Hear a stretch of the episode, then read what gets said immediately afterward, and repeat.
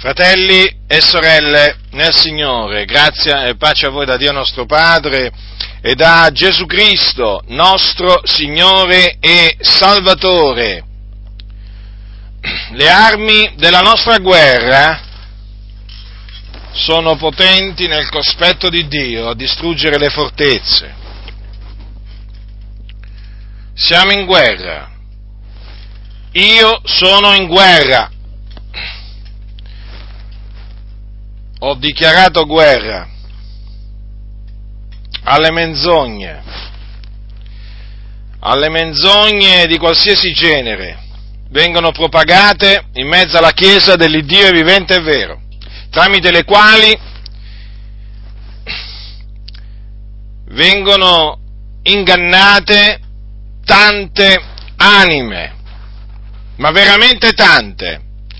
Vengono schiavizzate, vengono sfruttate, maltrattate, e quindi è necessario distruggere queste fortezze per portare liberazione a tutte queste anime che si trovano schiave, schiave, sì, proprio così, schiave, in balia di uomini empi, impostori, gente che contorce le sacre scritture per interessi personali, per farsi un impero sulla terra, per arricchirsi, per fare una vita lussuosa, per fare una vita indegna dell'Evangelo di Cristo.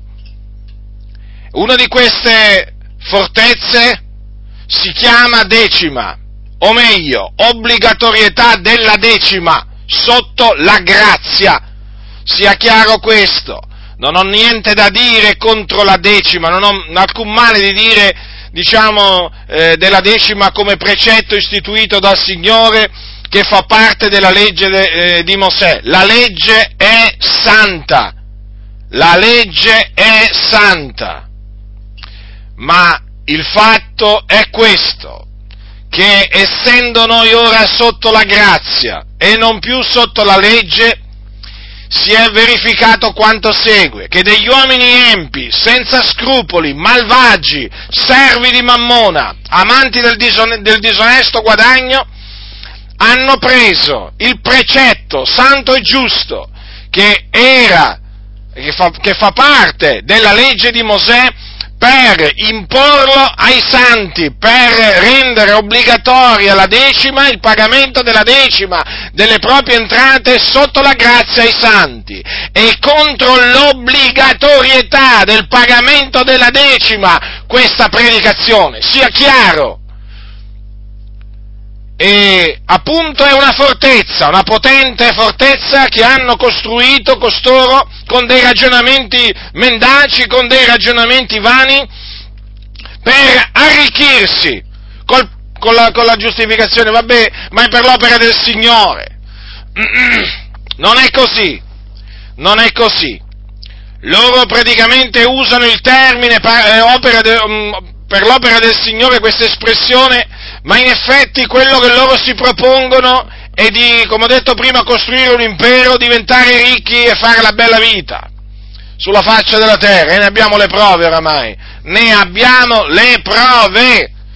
Proprio ieri, mi pare, ho messo un, um, ho fatto vedere come questo predicatore americano, molto conosciuto, Eh, pastore, diciamo così, tra virgolette, perché quello è un impostore, pastore di una grande comunità evangelica in, in America, pubblicamente, pubblicamente ha accusato, ha accusato gran parte dell'assemblea di derubare Dio. Infatti ha detto l'ottanta per cento di voi derubate Dio, praticamente siete dei ladri. E gli ha fatto comprendere che appunto per questo, a motivo di questo comportamento, a motivo di questo ladrocinio, la maledizione di Dio era su di loro. E gli ha detto, tra le altre cose, tra le tante nefandezze che ha detto, gli ha detto: ma che cosa venite a fare in chiesa se non pagate la decima? Statevene a casa, capite? Perché questo? Perché l'obbligatorietà del pagamento della decima è diventata la cosa più importante in queste chiese, in queste denominazioni che non sono altro che delle aziende conduzione familiare, massonica, mafiosa, camorrista, dite, scegliete voi il termine, perché ormai bisogna usare queste espressioni contro veramente queste prostitute, perché hanno preso tutti dalla Chiesa Cattolica Romana, eh, meretrice, proprio, proprio hanno imparato i modi della Chiesa Cattolica Romana. Proprio sono tali e quali alla Chiesa Cattolica Romana, amante del denaro, amante del disonesto guadagno che per amore del denaro si è resa, si è resa colpevole di crimini e di ogni sorta di malvagità e di imposture e di superstizioni nella storia, nella storia, nella sua storia. E così oggi sono diventate le denominazioni, così lo sono. Le chiese proprio sono proprio delle spelonche di ladroni, ladroni! Perché veramente sono impegnati a rubare, a estorcere più denaro possibile ai santi. E uno dei mezzi più efficaci che hanno trovato è quello di dire: se non pagate la decima, il Dio vi maledirà, avete pro- avrete problemi nel matrimonio, avrete problemi con i figli, avete, proble- avrete problemi sul lavoro e così via e così via. Non avrete salute, anzi ti dicono che se non hai buona salute è colpa de- della decima perché non paghi la decima. Praticamente hanno fatto diventare la decima eh, il comandamento principale, principale. Se voi chiedete a questi, sapete che un giorno qualcuno ha chiesto a Gesù qual è il primo comandamento della legge, e Gesù gli ha detto: ama il Signore Dio tuo, con tutto il tuo cuore, con tutta la mente tua, con tutta la forza tua.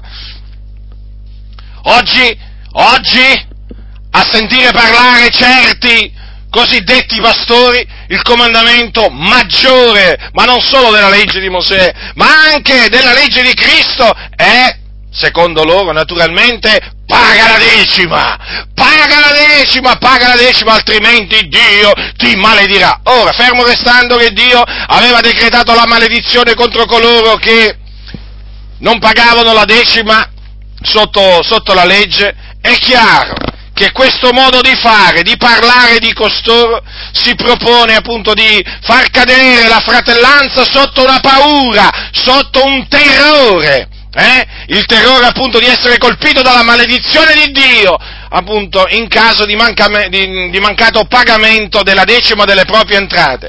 Detto nella pratica, attenzione, entro, entro nei, nel merito, loro ti dicono che se tu non porti nella casa di Dio, loro il locale di culto lo chiamano casa di Dio, eh? Sapete che il locale di culto non è la casa di Dio, è semplicemente un locale di culto. Allora loro dicono che se non porti nella casa di Dio la, il dieci per cento del tuo stipendio, Eh, del tuo stipendio, attenzione, mica, mica al netto però, eh, all'ordo, perché loro i calcoli li sanno fare, d'altronde è gente malvagia, i calcoli li sanno fare, li fanno sull'ordo, mica li fanno sul netto eh, delle entrate, no, sull'ordo così, pre- così percepiscono di più.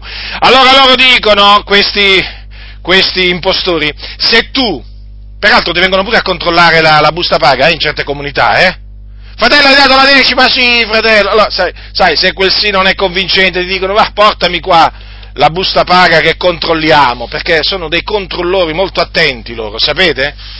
Ora, sono molto scrupolosi per quanto riguarda la decima, beh, per ovvie ragioni. Allora, praticamente, se tu non porti il dieci per cento eh, mens- del tuo mensile all'ordo, Dio ti colpirà di maledizione. Quanto prendi al mese? No, duemila euro? Facciamo un esempio. Allora, se tu, duemila euro, attenzione all'ordo, allora devi dare duecento euro, duecento euro li devi dare all'organizzazione di cui fai parte, eh? O al cosiddetto unto dell'Eterno, perché lo chiamano così, questi impostori si fanno chiamare, si fanno chiamare unti dell'Eterno, capito? E gente malvagia, altro che unti dell'Eterno, questi sono, eh? E praticamente devi portare quindi il dieci per cento.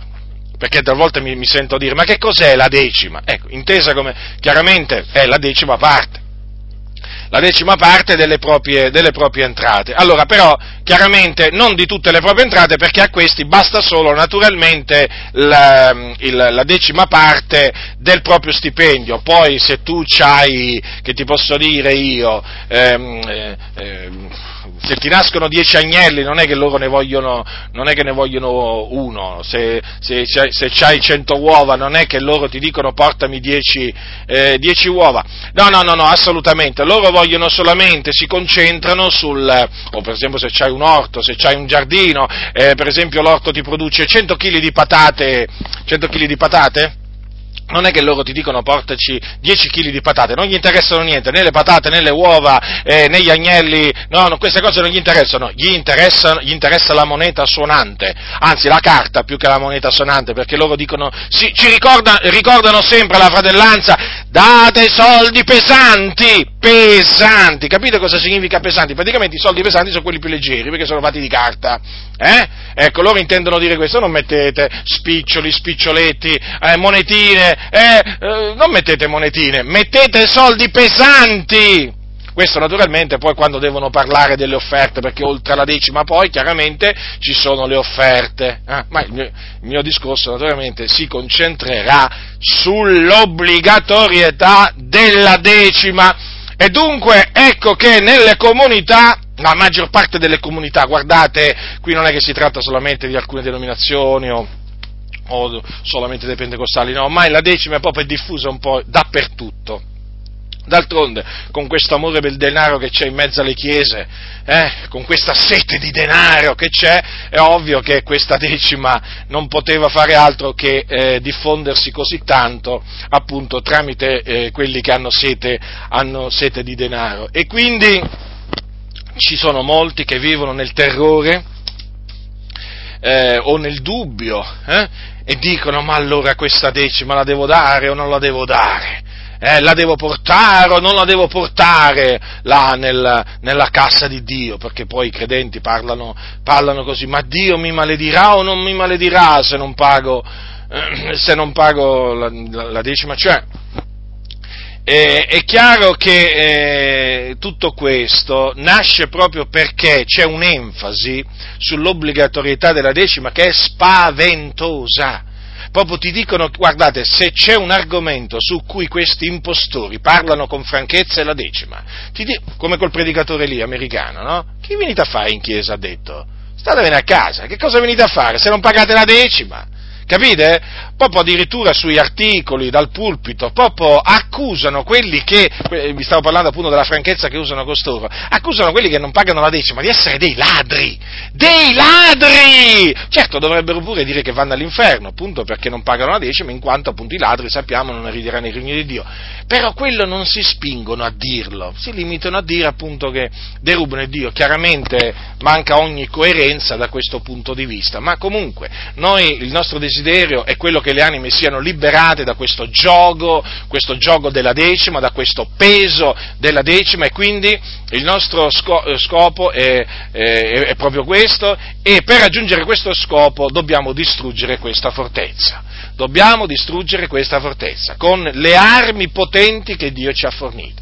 Una di queste armi appunto è la parola di Dio, che è come un martello che spezza il sasso, e adesso prenderemo il martello, prenderò il martello per spezzare, per distruggere, per distruggere questa, questa fortezza che si chiama obbligatorietà della decima sotto la grazia, pena la maledizione di Dio. Allora, il cristiano deve pagare la decima, sì o no? Qual è la risposta? O sì o no? Allora, la risposta è questa: il cristiano non è obbligato a pagare la decima sotto la grazia, perché è, il cristiano è in Cristo, è in Cristo, non è più quindi sotto la legge di Mosè, ma è sotto la grazia. Allora, siccome che eh, quelli che eh, promuovono, diffondono l'obbligatorietà della decima sotto la, eh, sotto la grazia, Eh, cercano di eh, ingannare, e ci riescono, bisogna dire, cercano di ingannare molti credenti eh, prendendogli dei passi del nuovo patto, del nuovo patto, per, a mo' di dire, per dimostrargli che praticamente pure Gesù insegnava la decima, e, e che persino negli, negli scritti del nuovo, del nuovo patto si parla della decima, per cui, per cui è biblico dover eh, dare la decima, quindi insegnare alla Chiesa eh, di pagare, di pagare la decima. E allora mi voglio concentrare proprio su questi eh, passi della Bibbia che sono citati, eh, questi versetti, queste parole, che sono appunto negli scritti del secondo patto, al fine di dimostrarvi, fratelli nel Signore, proprio quello che ho detto poco fa, cioè che non è obbligatorio sotto la grazia il pagamento della decima, non è obbligatorio, in altre parole non è un comandamento da osservare, come appunto lo dovevano osservare gli ebrei sotto la legge. Allora, quelli che eh, predicano l'obbligatorietà della decima generalmente dicono: anche Gesù ha insegnato la decima. Ora, detta così questa frase, naturalmente, che cosa fa capire ai più? È evidente che Gesù insegnava ai suoi discepoli a dare a lui la decima delle loro entrate, perché messa così Gesù insegnava la decima, anche lui, eh, il significato di questa espressione è il seguente. Ma andiamo a vedere le parole che costoro prendono per sostenere, le parole di Gesù che loro prendono per sostenere che Gesù insegnava la decima, però intendendolo in quella maniera, eh? Allora, capitolo ventitré di Matteo, Gesù ha detto queste parole. Si rivolgeva agli scribi e ai farisei, eh? Capitolo ventitré, versetto ventitré. Guai a voi, scribi e farisei, ipocriti, perché pagate la decima della menta e dell'aneto e del comino e trascurate le cose più gravi della legge, il giudice, la misericordia e la fede. Queste sono le cose che bisognava fare senza tralasciare le altre. Questa dura riprensione è trascritta da Luca, è riportata da Luca in questi termini, al capitolo undici. Luca, capitolo undici, guai a voi farisei, poiché pagate la decima della menta, della ruta e d'ogni erba, e trascurate la giustizia e l'amore di Dio. Queste sono le cose che bisognava fare senza tralasciare le altre. Ora, avete intravisto, non visto, intravisto in queste parole l'insegnamento di Gesù sulla decima ai suoi discepoli? Io, devo dire, non l'ho proprio visto, manco intravisto. Qui proprio non c'è nemmeno l'ombra di un tale insegnamento, nel senso che Gesù con queste parole non ha assolutamente ordinato ai suoi discepoli di dare a lui, Gesù, le loro decime, cioè di pagargli la decima. Ora, Gesù era un ministro di Dio, era il santo servitore di Dio, predicava l'Evangelo a pieno tempo, come si suol dire, perché lui lasciò il suo lavoro. Sapete che lui era falegname?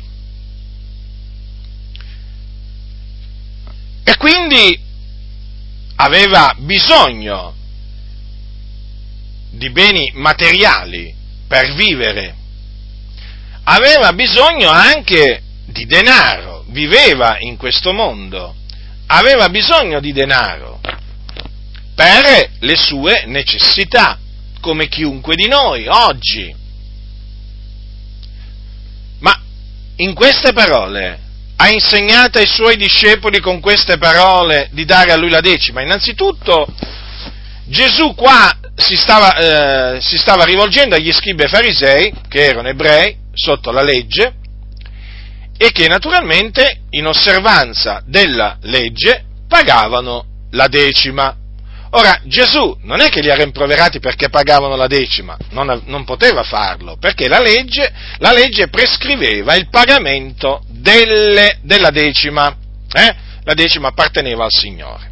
Allora, Gesù per quale ragione li ha rimproverati così duramente? Perché, mentre da un lato erano molto scrupolosi nel pagare la decima, dall'altro, dall'altro, erano estremamente superficiali, indifferenti alle cose più gravi della legge. Quali, quali sono queste cose più gravi della legge, menzionate da Gesù? Il giudizio, la misericordia e la fede. Nelle parole di Gesù, come sono scritte in Luca, avete visto che sono la giustizia e l'amore di Dio. Allora, quegli, quegli scribi e farisei praticamente pagavano la decima, come diceva la legge, però trascuravano la giustizia e l'amore di Dio, che erano le cose più gravi, le cose più gravi della legge. Dunque, dunque, Gesù li riprese severamente per questa ragione. E difatti cosa gli disse? Queste sono le cose che bisognava fare. Già, queste sono le cose che bisognava fare. Praticare la giustizia, praticare l'amore di Dio, senza tralasciare le altre, quindi senza tralasciare il pagamento della decima, che serviva, vi ricordo, sotto la legge, per sostenere i Leviti, cioè i discendenti della tribù di Levi, che il Signore si era appartato per il servizio del tabernacolo, e poi quando c'era il Tempio, ai giorni di Gesù, appunto per il servizio del Tempio, perché erano i Leviti che erano, eh, diciamo, d- che erano dati al servizio, al servizio del Tempio nelle loro, nelle loro mansioni. Notate, quindi servivano nel Tempio, eh, e quindi avevano bisogno di eh, vivere di quello che veniva dato nel Tempio, e le decime dovevano essere portate nel Tempio, e infatti i Leviti poi vivevano di quello che veniva eh, portato nel Tempio, le decime. Il Dio proprio aveva stabilito la decima per eh, dare ai Leviti la mercede per il servizio che essi rendevano nel tabernacolo. Notate però perché Gesù ha detto a quegli scribi e farisei, agli scribi e farisei, queste sono le cose che bisognava fare senza tralasciare le altre, quindi ha parlato al plurale, senza tralasciare le altre, quindi oltre alla decima, i scribi e farisei, ovvio, non dovevano tralasciare neppure gli altri precetti, perché appunto erano precetti le altre cose che imponeva la legge, perché le imponeva la legge di Mosè, che è la legge, san- che è la legge santa. Il Signore Gesù queste cose le sapeva. Dunque Gesù con queste parole confermò certamente quello che diceva la legge, cioè che la decima non doveva essere trascurata dagli ebrei, doveva essere pagata. Ma a chi doveva essere pagata? La domanda è questa: a chi la decima doveva essere pagata? Perché quando il Signore, diciamo, ha dato la legge, ha prescritto, diciamo, tante cose, e aveva prescritto anche a chi gli ebrei dovevano dare o pagare la decima. E sapete a chi la dovevano pagare? E quindi sapete chi erano quelli che dovevano riscuotere le decime del popolo? Erano i Leviti. Infatti, infatti erano eh, coloro, erano i Leviti che avevano ricevuto questo ordine, secondo la legge, di prendere le decime dal popolo, dal popolo. Poi chiaramente loro, a loro volta, dovevano dare la decima delle decime. Comunque, il sistema era questo. Allora, La decima praticamente era una sorta di eh, tassa obbligatorio, obbligatoria, e eh, c'erano coloro che Dio aveva preposto per riscuotere questa tassa, chiamiamola così, per facilitare la comprensione, ed erano appunto i Leviti, i Leviti, e come lo Stato italiano, ci sono delle imposte praticamente che appunto eh, le, ci sono dei particolari uffici che le riscuotono. Eh? Ora, cosa allora eh, ci insegna? Che cosa apprendiamo da queste parole di Gesù? Che Gesù confermò sì il precetto della decima, ma il pagamento della decima, ma il pagamento fatto ai Leviti, ai Leviti. Peraltro Gesù stava parlando a degli ebrei, a degli ebrei. Allora, è evidente dunque che i discepoli di Gesù, i discepoli di Gesù, da queste parole non trassero la conclusione che dovevano pagare la decima a Gesù.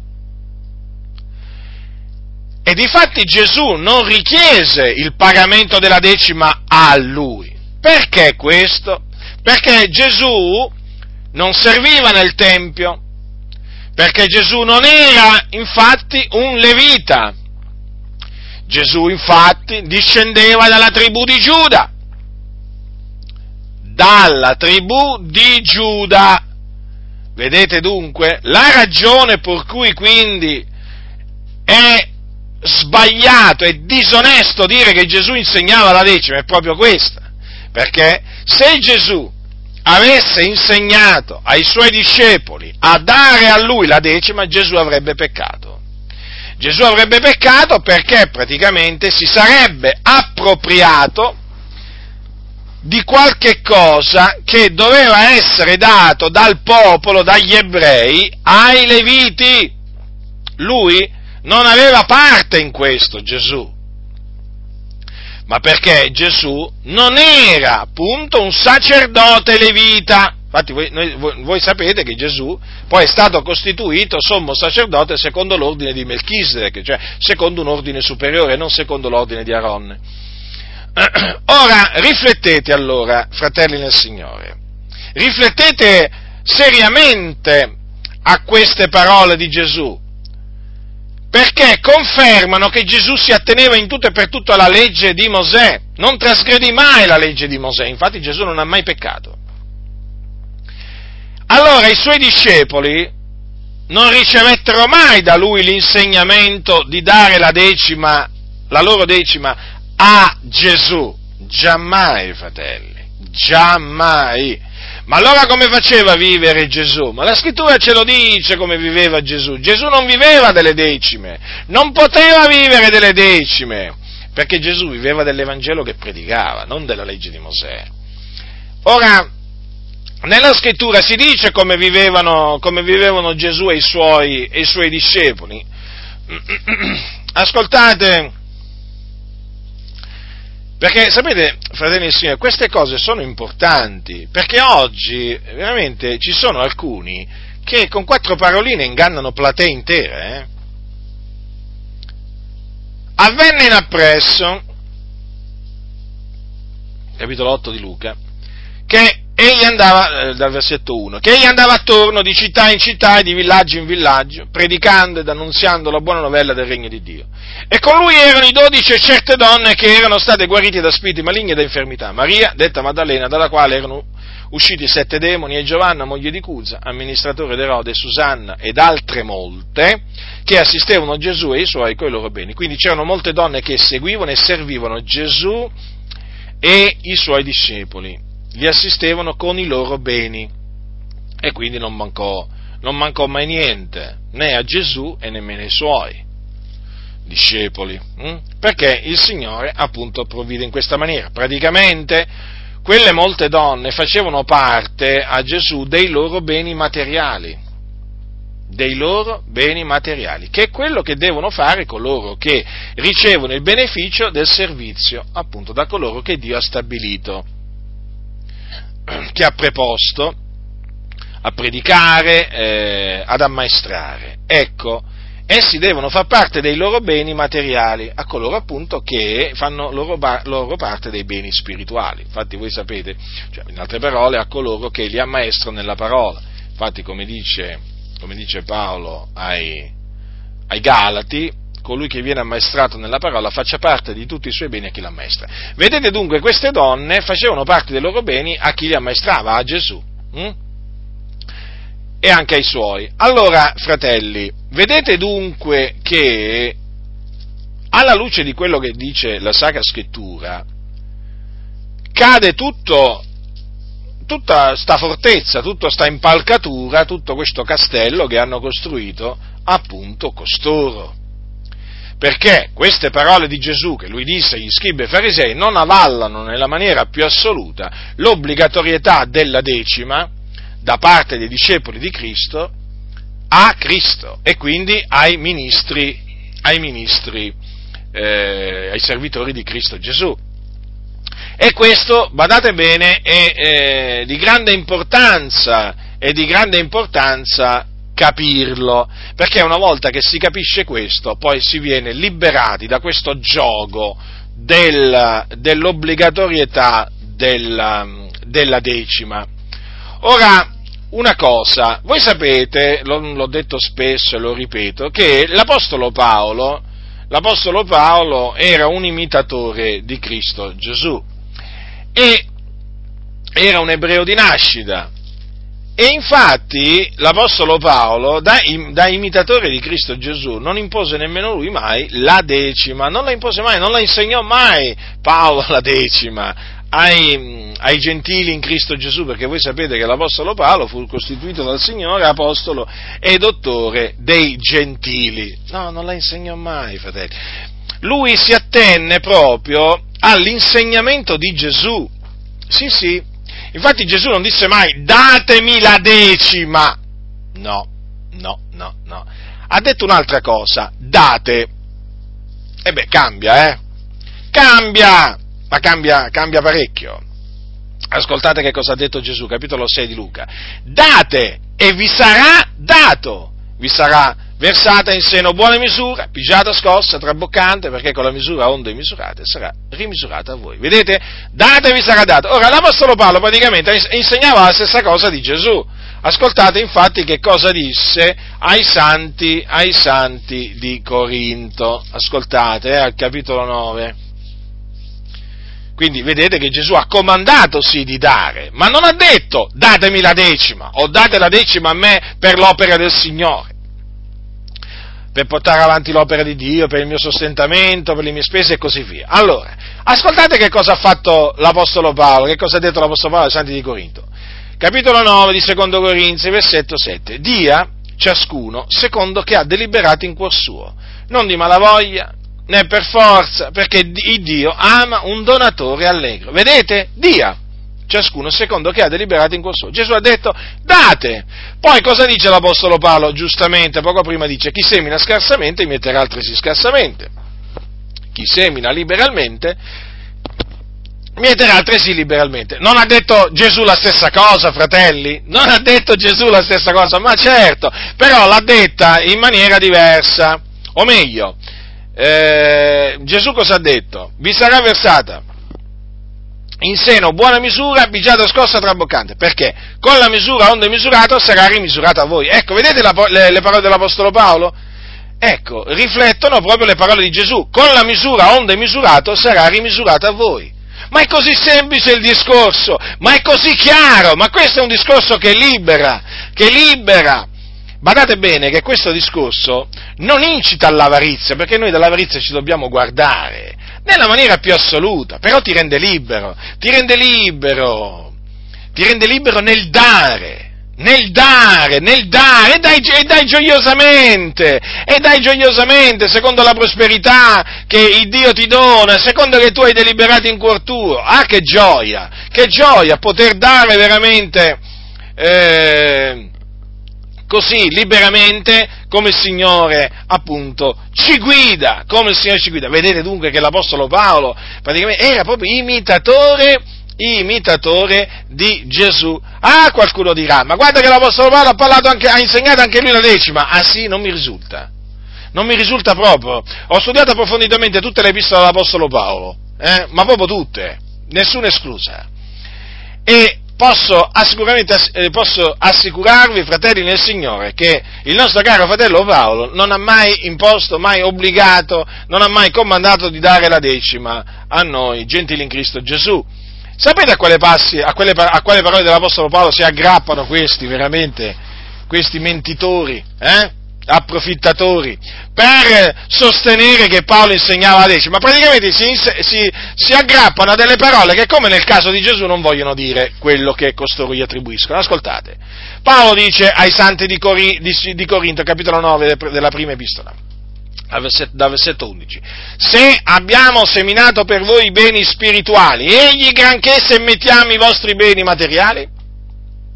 Se altri hanno questo diritto su voi, non l'abbiamo noi molto più. Ma noi non abbiamo fatto uso di questo diritto, anzi sopportiamo ogni cosa per non creare alcun ostacolo all'Evangelo di Cristo. Non sapete voi che quelli quali fanno il servizio sacro mangiano di quel che è offerto nel Tempio, e che coloro i quali attendono l'altare hanno parte all'altare? Così ancora il Signore ha ordinato che coloro i quali annunziano l'Evangelo vivono dell'Evangelo. Ora, dov'è la decima qua? Dov'è la decima che Paolo ha insegnato ai credenti? Ma non esiste! Paolo praticamente ha citato un principio che vigeva sotto la legge di Mosè per gli ebrei, per spiegare praticamente che cosa? Che coloro eh, che annunziano l'Evangelo, quindi non la legge di Mosè, devono vivere dell'Evangelo, perché così il Signore ha comandato. E allora, che cosa ha preso lui come punto di riferimento, come principio di riferimento? Appunto quello che vigeva sotto la legge di Mosè, cioè che quelli che facevano il servizio sacro dovevano mangiare di quello che veniva offerto nel Tempio, quelli che attendevano all'altare mangiavano le cose che eh, avevano parte all'altare, quindi del, di quello che veniva offerto sull'altare. È molto semplice il discorso, ma è molto semplice, fratelli, fratelli, non vi fate ingannare da costoro. Paolo, infatti, che non ha imposto la decima con queste parole, è evidente da questo, che poi Paolo dice, così ancora il Signore ha ordinato che coloro i quali annunziano l'Evangelo vivano dell'Evangelo. Notate, chi annuncia l'Evangelo deve vivere dell'Evangelo, non della legge di Mosè. La decima fa parte della legge di, della legge di Mosè. Quindi, che contraddizione? Uno predica l'Evangelo e deve vivere la legge di Mosè. Ma non è una contraddizione? Ma è una netta contraddizione. Chi predica l'Evangelo deve vivere dell'Evangelo, quindi deve vivere praticamente di quello che danno i santi, secondo che hanno deliberato in cuor suo a lui, per l'opera del Signore, per il suo sostentamento, per lui e per la sua famiglia. Date e vi sarà dato. Questo è l'Evangelo. Allora, vivere dell'Evangelo, allora cosa significa? Vivere appoggiandosi appunto a queste parole. E certo, a quali parole se no? Io mi devo appoggiare alle parole, eh, alle parole di Gesù, mica a quelle di Mosè. Siamo sotto la legge di Cristo o sotto la legge di Mosè? Siamo sotto la legge di Cristo? Siamo sotto i comandamenti di Cristo? E allora dobbiamo appoggiarsi su di essi. Paolo, dia a ciascuno secondo che ha deliberato in cuor suo. E allora, eccolo qua. Vivere dell'Evangelo significa questo dunque, vivere di libere offerte. Eh? Libere offerte, non offerte forzate, eh?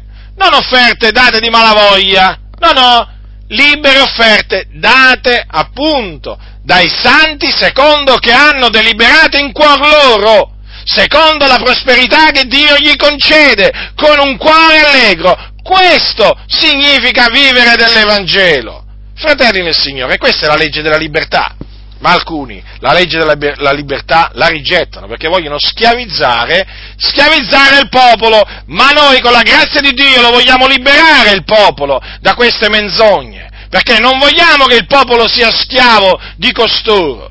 Il popolo deve servire Cristo, ecco, i santi devono servire Cristo, non devono servire gli impostori, che si presentano appunto sempre con le loro lusinghe, con i loro ragionamenti vani. Vedete dunque, fratelli, anche l'Apostolo Paolo non ha insegnato la decima. Eppure l'Apostolo Paolo la conosceva bene la, la, la, la decima. Ricordatevi che l'Apostolo Paolo infatti era un fariseo. Alcuni lo hanno dimenticato questi, pensate, pensate si sono dimenticati che il nostro caro fratello Paolo, pure questo si sono dimenticati, stolti, eh? Quanto alla legge, era fariseo, lo ripeto, fariseo. Ora, i farisei erano scrupolosi nel dare la decima, conoscevano molto bene il precetto della decima. Pure l'Apostolo Paolo, che ha fatto? Che ha fatto? Ma io dico, ma se c'era uno che avrebbe dovuto prendere, no, il precetto della decima e metterlo proprio sulle spalle dei santi, ma doveva essere l'Apostolo Paolo. Poi ha scritto tanto, ma non c'è un riferimento all'obbligatorietà della decima, eh? E allora, che significa questo? Eh? Ma, ma poi la cosa, a me la cosa che mi fa La, la cosa che mi fa arrabbiare, sapete qual è? Che le, le cose che Paolo non insegnava, questi le insegnano. Le cose che insegnava, non le insegnano. Tutto all'incontrario. Paolo non insegnava la decima, loro la insegnano. Certo, perché? Sapete perché? Perché questi sono amanti del denaro, del disonesto guadagno. Paolo non era amante del disonesto guadagno. Paolo era contento delle cose che aveva. Eh? Che bello essere contenti delle cose che si hanno, fratelli, proprio si vive proprio, ma si vive proprio bene, bene, perché sapete che c'è scritto che la pietà con animo contento del proprio stato è un gran guadagno. Vuoi un gran guadagno? Eh? Vuoi un gran guadagno? Vuoi guadagnare molto? Eh? Allora, sii contento del tuo stato, eh? Procaccia la pietà, ma rimanendo contento del tuo stato, di quello che hai. Non essere mai amante del denaro. Diceva l'Apostolo Paolo eh, che aveva imparato praticamente ad essere nell'abbondanza e ad essere nella penuria. Pensate, pensate. Eh, aveva imparato ad essere contento nello stato in cui si trovava. Molti ancora questo non l'hanno imparato. Eh, e non lo vogliono nemmeno imparare. E non lo vogliono nemmeno imparare, non sono mai soddisfatti, mai, mai, mai, più hanno e più vogliono avere, servi di mammona. Ma, ma questi dell'Apostolo Paolo proprio, ma guardate, non sono degni nemmeno di menzionare il suo nome, ma questo era un santo uomo, il nostro caro fratello Paolo era un santo uomo, un imitatore di Cristo, un uomo che ha sofferto tanto per l'Evangelo, per la parola. Ma questa gente, che non vuole peraltro nemmeno soffrire per l'Evangelo, questa gente che approfitta, questa gente che non vive una vita santa, questa gente che pensa solo ai soldi, che stanno continuamente a chiedere soldi, soldi, soldi, soldi, soldi, in tutte le maniere, combustano, in tutte le maniere, in tutte le, si inventano tutte le tecniche, tutte le strategie per estorcere denaro. Ma questi non sono degni. Cioè, no, non possono essere nemmeno minimamente paragonati all'Apostolo Paolo. Guardate, ascoltate. Non vi permettete di paragonare l'Apostolo Paolo a questi. No, ma assolutamente, ma assolutamente. Questi sono impostori, impostori, malvagi. L'Apostolo Paolo era un santo uomo, un imitatore di Cristo. Questi di imitare Cristo non ne vogliono sapere niente. Ma avete visto come parlano, come ragionano, come vivono? Ma chi vogliono imitare? Ma questi imitano Dema, Diotrefe, questi imitano Balaam, Caino, ma non imitano Gesù. Questi non sono imitatori di Gesù, ma nella maniera più assoluta. Da questa gente bisogna scappare, come, come veramente dai serpenti velenosi. Eh? Generalmente quando uno vede un serpente velenoso, diciamo, se la dà a gambe, come si suol dire. Ecco, io mi domando ancora, certi credenti, perché non se la sono ancora data a gambe, nel senso, ma perché non, ancora non ve ne andate via? Perché ancora non ve ne andate via da queste aziende a conduzione familiare, massonica, mafiosa? Perché ancora non ve ne andate via? Ma non l'avete ancora capito che questa gente è malvagia, che non gli interessa niente di Gesù, non gli interessa niente della dottrina degli apostoli? Non l'avete ancora capito? Ma che cosa dovete vedere? Ma che cosa dovete vedere? Eh? Che cosa dovete vedere? Io mi sto, tante volte mi domando che cosa ancora avete bisogno di vedere per capire, per riconoscere che questi non hanno niente degli apostoli, non hanno niente del cristianesimo antico. Eh, perché sono servi di mammona, che portano le anime in perdizione, che maledicono quelli che non gli danno i soldi, anzi che non gli danno tanti soldi, Eh? Che cosa ancora, che cosa ancora avete bisogno di vedere? Che cosa ancora avete bisogno di sentire? Ma quando un pastore, che si chiama così, è un impostore, come quello americano, eh? Ma si dice davanti a tutti, ma che ci venite a fare in chiesa? Se non date la decima, statevene a casa vostra. Ma più chiaro di così! Ma più chiaro di così! Perché loro sapete che cosa vi vogliono dire? Loro questo magari non ve lo dicono, però ve lo, ve lo fanno capire, eh? Ma tu, che cosa ci viene a fare qua, se non ci dai la decima? E sapete che cosa anche ti fanno capire? Eh? Che praticamente è inutile che tu vada al culto, eh? Se non gli, gli porti la decima, perché praticamente se tu vai al culto senza la, la decima, praticamente eh, non riceverai le, benediz- le grandi benedizioni che vengono da Dio. Ah, perché in queste chiese si ricevono benedizioni. Quali benedizioni? Ma quali benedizioni si ricevono? Che già quando predicano fanno dormire. Fanno dormire. Eh? Per tenere svegli, per tenere svegli quelli che li ascoltano devono dire barzellette e battute. Eh? E ogni tanto devono dire, eh, qui ci voleva un amen, eh? Ma questi fanno dormire. Fanno venire la noia mortale. Eh? C'è da scappare da queste comunità. Altro che storie. Ma beati quelli che scappano da queste comunità. Ma beati! Ma come si fa a stare lì seduti, eh? Un'ora? Un'ora? Vabbè, quant'è? Quant'è che si deve stare seduti in questi, in questi teatri? Eh? Ma come si fa a stare davanti a questi impostori, a sentire le insensatezze che escono dalla loro bocca? Come si fa, mi domando io? Ma la gente pendeva dalle labbra quando parlava di Gesù, ma questi quando parlano, ma tu non puoi pendere dalle labbra degli impostori, eh? Che c'hanno veleno sotto la lingua, eh? Che c'hanno veramente le... le, le, le la stoltezza, eh, hanno una grande stoltezza. Come, come si fa? Ma come si fa a stare lì ad ascoltarli, proprio semplicemente ad ascoltarli? Io faccio una fatica tremenda, quando devo confutare questa gente, io faccio una fatica tremenda ad ascoltarli, considerate un po' voi, solo ad ascoltarli, eh? Perché? Perché sono, perché appunto lo, non è lo Spirito che parla tramite loro, non è lo Spirito del Signore, capite? Questi qua parlano per ingannare le chiese. Non l'avete ancora capito? Ascoltatemi, ascoltatemi, ma non l'avete ancora capito che quello che vogliono costoro da voi sono i soldi, che non vi vogliono dare niente, che non vi ammaestrano, che non vi esortano, che non vi riprendono per il vostro bene, ma non l'avete ancora capito che non gli interessate. Non, gli, non l'avete ancora capito che la vostra anima a questi non gli interessa niente, se voi andate all'inferno non vi interessa niente.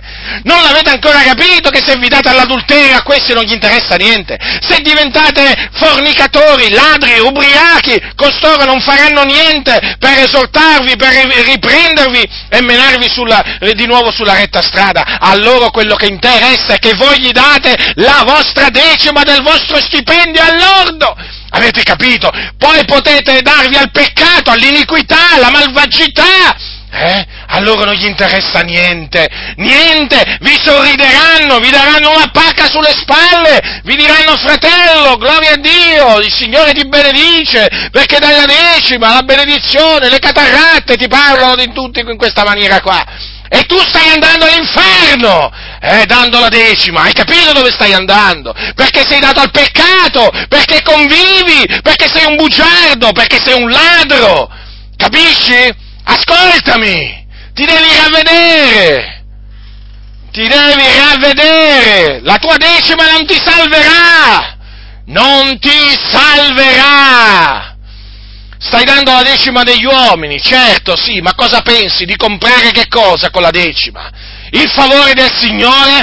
Pensi di dare la decima e naturalmente vivi e trascurare la giustizia di Dio, l'amore di Dio, la fede, vivendo veramente una vita ribelle, ribelle? Eh? Perché è questo che in queste comunità insegnano. Dai la decima e poi fai i tuoi comodi, questo è il messaggio. Vieni al culto, con la decima, eh, con la decima, eh, ti raccomando, poi fuori dal culto ti puoi comportare come i pagani, peggio dei pagani, non gli importa se sei omosessuale, pedofilo, ladro, omicida, non gli interessa se paghi il pizzo ai mafiosi, non gli interessa se sei un massone, non gli interessa, a me interessa invece, a me interessa, perché sei sulla via della perdizione dando la decima, hai capito? Perché ti hanno illuso, ti hanno illuso che pagando la decima tu sei a posto con il Signore.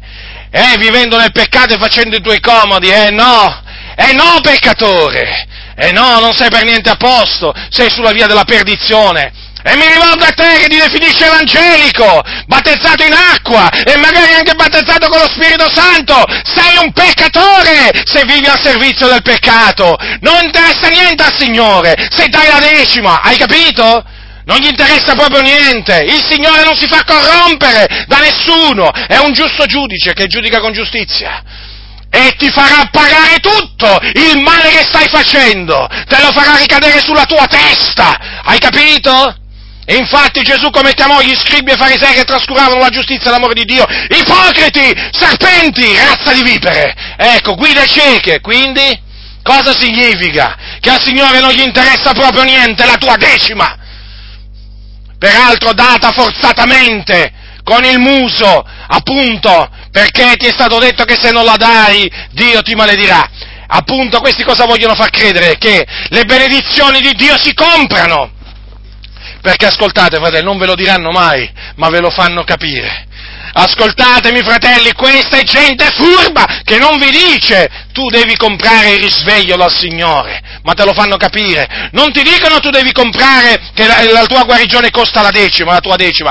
Non te lo dicono chiaramente, non ti dicono che se tu vuoi trovare moglie o marito devi dare la decima al Signore. Non te lo dicono chiaramente, come non ti dicono che se vuoi trovare lavoro devi pagare la decima, non ti dicono che, che tutto il resto. Non te lo dicono chiaramente, non te lo, però te lo fanno capire. Tanto che praticamente molti sono convinti che dando la decima avranno ogni sorta di benedizione da Dio, perciò si potranno comportare come vogliono, la benedizione di Dio sarà su di loro, no? La maledizione dell'Eterno è nella casa dell'empio. E se tu dai la decima, eh, ascoltami, se tu dai la decima, anche o anche offerte, diciamo, alla Chiesa, ma vivi a, al servizio del peccato, sei un ladro, un ubriaco, sei un oltraggiatore, sei un fornicatore, ti posso assicurare che la maledizione dell'Eterno è sulla tua vita.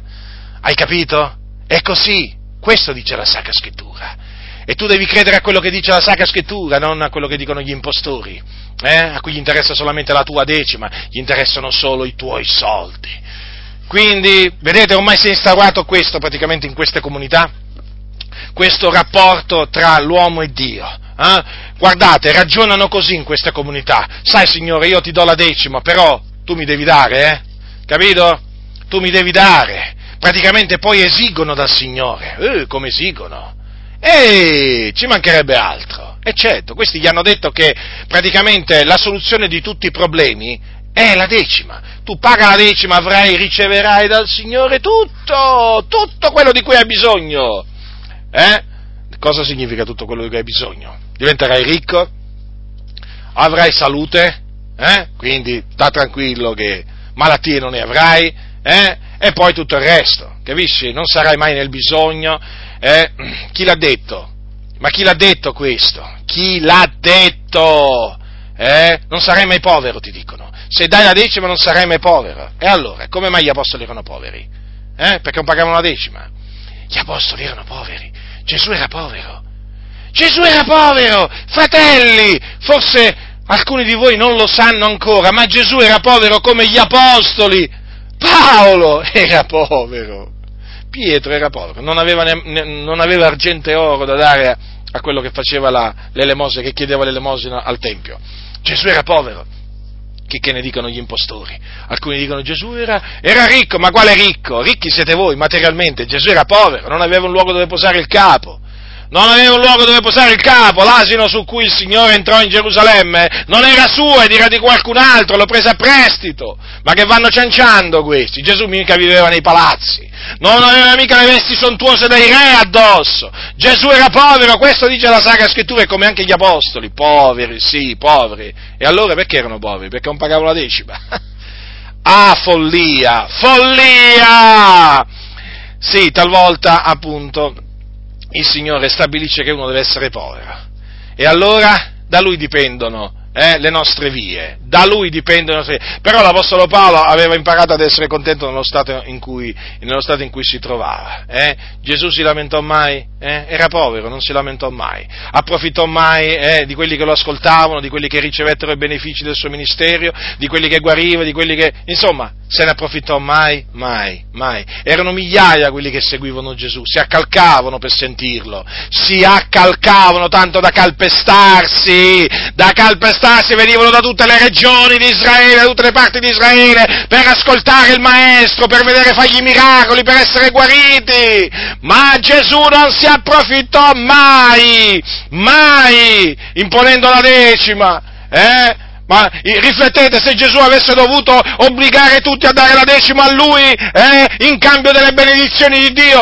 ma Gesù sarebbe diventato un potente, sarebbe diventato un uomo molto ricco, ma Gesù, no, rimase povero Gesù, dette tutto gratuitamente, non mise in vendita niente, non fece capire che, che c'era una compravendita, eh, o un baratto. Eh, tu dai la decima a me, io ti do la guarigione, tu dai la decima a me e io, eh, che ti posso dire io, faccio questo e faccio quell'altro per te, mai, mai, il Signore Gesù non ha mai agito in questa maniera, perché Egli è il Santo, Egli è il Giusto, e invece questi sono empi, peccatori, traviati, ribelli, quelli che insegnano appunto l'obbligatorietà della decima e che maledicono tutti quelli appunto che non danno a loro la decima. Fratelli del Signore, studiate la vita di Gesù, studiate la vita degli Apostoli, fratelli, e vi accorgerete, vi accorgerete proprio la grande differenza che c'è veramente tra la loro vita e la vita di questi impostori, tra la, la, la, le parole, gli insegnamenti di Gesù e degli Apostoli, gli insegnamenti di costoro, ma proprio, fratelli del Signore,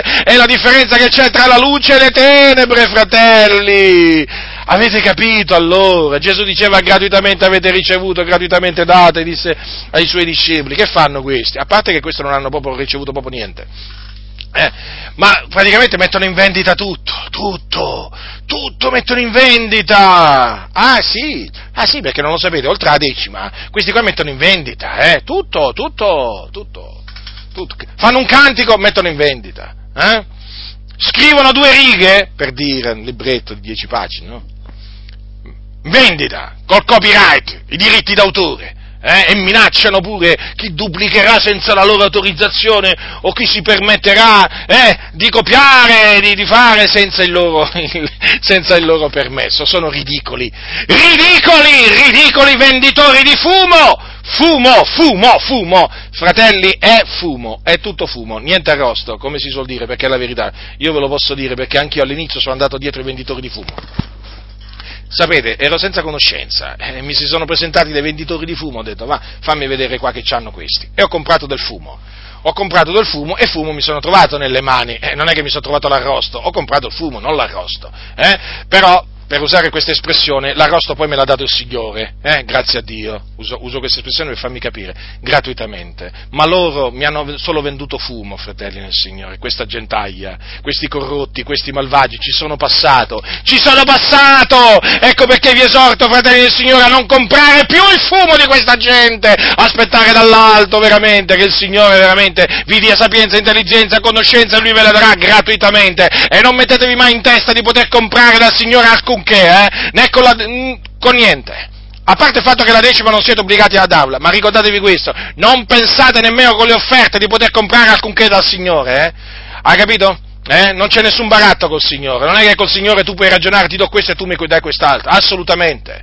Dai perché devi dare, dai con un cuore allegro, poi il Signore penserà a Lui a, naturalmente a, a premiarti, a darti la ricompensa, il Signore certamente non rimane, non rimane debitore, debitore di nessuno, però attenzione, eh, attenzione a non farvi l'idea eh, che si sono fatti oggi questi qua appunto dei, dei decimisti, li chiamano, eh, che appunto tu dai la decima e ci avrai tutto dal Signore, capito? Praticamente io Signore ti do la decima e tu però eh, sei obbligato a darmi tutto, tutto, tutto, tutto, tutto, e praticamente che cosa succede? Che il Signore diventa come una specie di, eh, come si può dire, eh, come si può dire, praticamente qualcuno ai comandi dell'uomo, al comando dell'uomo, l'hanno fatto diventare a Dio come qualcuno che dipende dall'uomo, certo, Certo, è come dire praticamente questo, che con la decima tu dai il permesso a Dio di benedirti. Avete capito? Sì, sì, è proprio così. Addirittura ci sono predicatori che dicono che Dio non può fare niente sulla terra senza il consenso e il permesso dell'uomo. Immaginate un po' voi. Immaginate un po' voi, ma questa è gente malvagia. Io, mi do, io tante volte mi domando, ma come fanno veramente a condividere, a condividere proprio le massime, le stoltezze di questa gente malvagia taluni? Ma non si rendono conto chi vanno dietro. Io, grazie al Signore, poi me ne sono reso conto dopo un certo tempo, ma perché ho cominciato a investigare le scritture. Ho cominciato a investigare le scritture, ho capito che cosa volevano da me queste persone. Soldi, soldi, soldi, soldi. E non mi davano niente. Praticamente, che cosa avvertivo? Loro volevano sempre soldi da me, e anche la decima, però non mi davano niente, non crescevo tramite le loro predicazioni, il loro ammaestramento. Allora mi sono messo a studiare le Sacre Scritture, a pregare, e sono cominciato a maturare. Ho detto, ma come? Eppure a questi gli davo la decima. Guardi, davo le offerte, niente. Ma com'è? Allora, com'è che si matura? Allora com'è che si cresce? Senza decima sicuramente, perché ho scoperto appunto che la decima non la dovevo dare. Le offerte, certamente, quello è un altro, è un altro discorso, però vi metto in guardia appunto dal mettervi a pensare che con le offerte si può comprare la benedizione di Dio, eh? Attenzione, perché questo è un grave errore, eh? O, con che, o, con, o dando le offerte il Signore è obbligato, è obbligato a darti questo, questo e quest'altro. No, non è così, non è così. Non è che Dio è nelle mani dell'uomo, Dio non è nelle mani dell'uomo, è l'uomo nelle mani di Dio, ve lo ricordo, sul trono c'è Dio, mica, mica l'uomo, eh? Quindi vedete, fratelli nel Signore, quanti, quanti mercanti oggi ci sono, ma poi questi qua vendono, ma, ma, ma di tutto, addirittura vendono collanine, croci, crocette, vendono di tutto, è una cosa impressionante, proprio una spelonca di ladroni, queste denominazioni, queste... Queste, queste chiese sono diventate proprio delle spelonche di ladroni, delle case di mercato, delle case di mercato, ognuno vende la sua mercanzia, eh? ognuno vende la sua mercanzia, tecniche di marketing, eh? ma le vedete queste cose? Ma le vedete o le vedo solo io? Eh?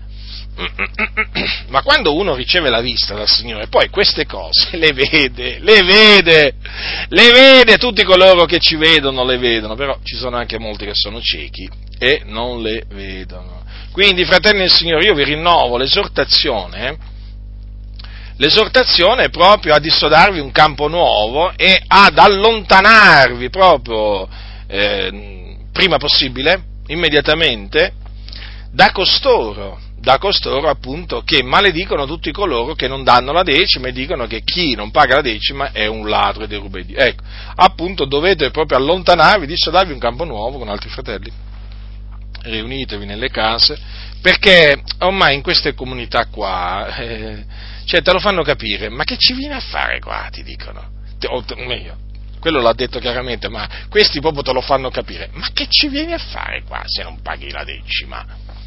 Eh? Ma statene a casa, no? Capito? È chiaro il discorso, ma è molto chiaro. Ecco perché vogliono rie- i-, i locali pieni, ecco perché evangelizzano, per portare le anime poi, parlano di Gesù, sì, per portarle dentro e spellarle. Eh? Gesù ti ama, Gesù ti ama, vieni, vieni al culto, vieni al culto. Poi una volta che arriva al culto, ecco, lì proprio lo spellano, eh? Lo spolpano. Mm? Prima di tutto cominciano a passare il cestino dell'offerta davanti a, al muso, antibiblico il passaggio del cestino dell'offerta, né Gesù né gli apostoli lo facevano, ma loro lo fanno, servi di Mammona sono naturalmente, eh, eh, questi cosa sono? Passaggio del cestino dell'offerta, talvolta una, due volte, tre volte, dipende, vabbè, è una cosa impressionante, e poi naturalmente subito ti inculcano subito che devi dare la decima, addirittura, addirittura, Eh, nel corso per il battesimo, perché mo c'è pure il corso per il battesimo, eh, ah, lì ti inculcano che devi dare la decima. È proprio, guardate, è ormai diventato un, il, il primo comandamento di tutti, dare la de- pagare la decima, hai capito? Poi addirittura non puoi eh, fare l'anziano nemmeno il diacono se non paghi la decima.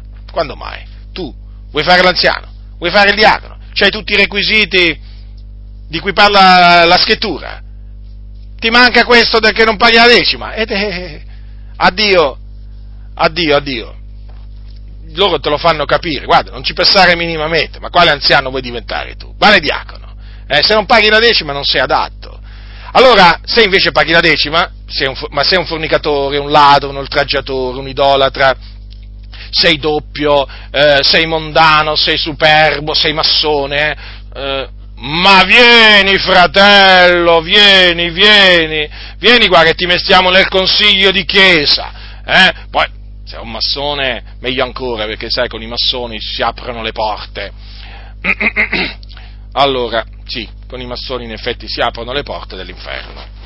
Quello sì, con i massoni proprio si aprono le porte dell'inferno, perché proprio i massoni portano le anime all'inferno, ci vanno loro e portano anche gli altri. Allora vogliono nel consiglio di chiesa un massone, eh, con il grembiule, ma anche senza il grembiule va bene. Eh, qualche maggiordomo della massoneria, gli, va, gli, gli sta anche bene nel consiglio di chiesa, perché sai com'è, c'è bisogno di qualche permesso, di qualche, eh, insomma, abbiamo il massone, eh, o il mattone, eh, fate voi, eh, vengono chiamati anche così in certi ambienti, eh, ma abbiamo il nostro fratello col grembiule, ci pensa lui, fa una telefonata, eh, fa una telefonata a chi deve fare una telefonata, eh, e subito si aprono le porte, subito si aprono le porte, perché la massoneria apre queste porte, eh già sì, sulla terra sì, queste, queste porte le apre, però poi ricordatevi sempre questo, che spalanca quelle dell'inferno la massoneria, eh? In basso, attenzione, perché la massoneria vi chiude le porte del cielo, fratelli nel Signore, eh? Attenzione, attenzione, e poi sono quelli che dicono, appunto, è un caro fratello, un caro fratello significa che paga la decima e dà tanti soldi, eh? Ecco cosa sì, eh, non gli interessa niente a questi, fratelli, ma come vorrei, il mio desiderio veramente è che eh, queste cattedrali, questi templi siano proprio lasciati deserti, credetemi, credetemi fratelli, ve lo dico con un cuore aperto, il mio desiderio è questo, mh? E, e che si riempiono le case, le case, che bello rivedere le case piene di fratelli, eh, quando si radunano, come anticamente, eh, o durante, come durante la persecuzione fascista, che c'erano delle casette piccole che quando c'era il culto si riempivano all'inverosimile, all'inverosimile, che bello vedere le case di nuovo riempirsi e le cattedrali svuotarsi. Sapete, sta succedendo quello che è successo con la Chiesa Cattolica Romana, si svuotano le cattedrali, si svuotano. Adesso dicono che si stanno un po' più riempiendo perché è arrivato il massone là, è arrivato, è arrivato Bergoglio là con i suoi principi massonici, tutto elogiato dalla massoneria, che sta riempendo di nuovo un po' le cattedrali, perché che vuoi, c'ha, c'ha una teologia liberale questo, questo qui proprio veramente è tremendo questo qua, questo è proprio quello che serve alla Chiesa Cattolica per rimpinguare le casse, le casse del Vaticano, infatti le stanno rimpinguando, perché questo qui proprio con, con le sue false dottrine, proprio con le sue affermazioni, proprio sta riportando, dicono ha riportato tante anime finalmente in chiesa, ma dove, ma dove, ma che cosa ha fatto questo? E certo, io dico, con quello che insegna ci credo, pure adesso gli omosessuali riempiranno ancora di più le cattedrali cattoliche, ha detto chi sono io per giudicare un gay, eh? Ma quello più o meno che dicono tanti pastori, ma chi siamo noi per giudicare il nostro prossimo, è un gay? E eh, vabbè, che vuoi fa? Che vuoi fa? Ognuno ha i suoi difetti, loro dicono, no? Ognuno ha le sue debolezze, che vuoi? C'ha una debolezza, ha ah, una debolezza, quello sta andando all'inferno. Ma a questi quello che interessa è la decima, basta che uno dà la decima e poi non gli interessa nient'altro, fratelli, nient'altro, ma perché servono mammona. Ecco appunto il nostro desiderio è che queste cattedrali si svuotino appunto per riempire le case, eh? Per riempire le case, i garage, insomma, fate voi. Vogliamo che veramente la Chiesa, la Chiesa esca, esca da, questa, da queste denominazioni massonizzate. Eh, vogliamo che veramente i santi ritornino, ritornino all'antico, all'antico, perché questi proprio li hanno portati proprio fuori strada, proprio fuori strada. Il cristianesimo che propongono costoro proprio. Cioè, quale che, che cristianesimo è? Ma fatemi capire, che cristianesimo è? Io lo vedo come un finto cristianesimo, assomiglia molto al cristianesimo della Chiesa Cattolica Romana, Eh, il cristianesimo di queste denominazioni massonizzate assomiglia sempre di più al cristianesimo della Chiesa Cattolica Romana, quindi fate voi, eh, fratelli del Signore. E allora andiamo a un altro, pa- a un altro, a un altro passo che praticamente prendono per sostenere che la decima va data. Praticamente citano Melchis- Mel- Abramo, il pag- il, la decima che Abramo dette a Melchisedec. Allora vi voglio leggere alcune parole scritte dalla lettera agli ebrei. Allora, lettera agli ebrei, capitolo sette, dal versetto uno. Ehm, poiché questo Melchisedec, re di Salem, sacerdote dell'Iddio Altissimo, che andò incontro ad Abramo quando egli tornava dalla sconfitta dei re e lo benedisse, a cui Abramo diede anche la decima ad ogni cosa, il quale in prima, secondo la interpretazione del suo nome, re di giustizia e poi anche re di Salem, vale a dire re di pace, senza padre, senza madre, senza genealogia, senza principio di giorni né fin di vita, ma era assomigliato a figliol di Dio, questo Melchisedec rimane sacerdote in perpetuo. Ora considerate quanto grande fosse colui al quale Abramo il patriarca dette la decima del meglio della preda. Or quelli d'infe i figliuoli di Levi che ricevono il sacerdozio hanno bensì ordine secondo la legge di prendere le decime dal popolo, cioè dai loro fratelli, benché questi siano usciti dai lombi d'Abramo. Quello invece che non è della loro stirpe prese la decima da Abramo e benedisse colui che aveva la promessa. Ora senza contraddizione l'inferiore è benedetto dal superiore. E poi qui quelli che prendono le decime sono degli uomini mortali, ma là le prende uno di cui si attesta che vive. E per così dire, nella persona d'Abramo, Levi stesso che prende le decime fu sottoposto alla decima, perché egli era ancora nei lombi di suo padre quando Melchisedec incontrò Abramo. Ora, a detta di costoro, qui si evince che eh, eh, la decima va data. Perché loro dicono? Vedi, dice, eh, Abramo dette la decima a Melchisedec, e la dette eh, prima, eh, prima che Dio mh, donasse la legge sul Monte Sinai al popolo. Ora, è vero questo, è vero, ma Abramo diede la decima a Melchisedec in base a un comandamento, a un comandamento quindi precedente alla eh, promulgazione della legge di Mosè? Non mi risulta. Non mi risulta che ci fosse un comandamento prima che Dio desse la legge di Mosè che imponeva ai patriarchi di dare la decima. No, non esisteva. Infatti quella decima fu vo- data volontariamente da Abramo a Melchisedec. a Melchisedec. Com'è che vi dimostro che non esisteva questo comandamento? In questa maniera, ricordandovi, ricordandovi quello che disse Giacobbe, Giacobbe quindi figlio di Isacco, quando fece un voto al Signore. Ascoltate, ascoltate attentamente.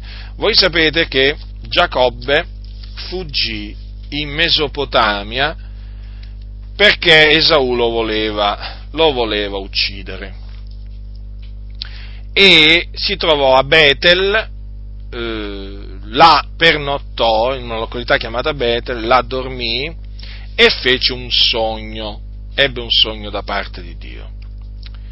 E cosa c'è scritto? Che quando poi Giacobbe si svegliò la mattina di buon'ora, prese la pietra che aveva posta come suo capezzale, la eresse in monumento e versò dell'olio sulla sommità d'essa, e pose nome a quel luogo Betel, ma prima il nome della città era Luz. E Giacobbe fece un voto dicendo: se Dio è meco, se mi guarda durante questo viaggio che fo, se mi dà pane da mangiare, vesti da coprirmi, e se ritorno sano e salvo alla casa del padre mio, l'Eterno sarà il mio Dio, e questa pietra che ho eretto in monumento sarà la casa di Dio, e di tutto quello che tu darai a me, io certamente darò a te la decima. Allora, è evidente che anche Giacobbe poi dette la decima, perché il Signore esaudì le sue richieste. Ma Giacobbe dette la decima in base a un voto che aveva fatto al Signore. Ora, quando si fa un voto al Signore, non si promette di fare qualche cosa che già siamo obbligati a fare. Comprendete? Che cosa significa questo? Ve lo spiego, ve lo spiego in questa maniera.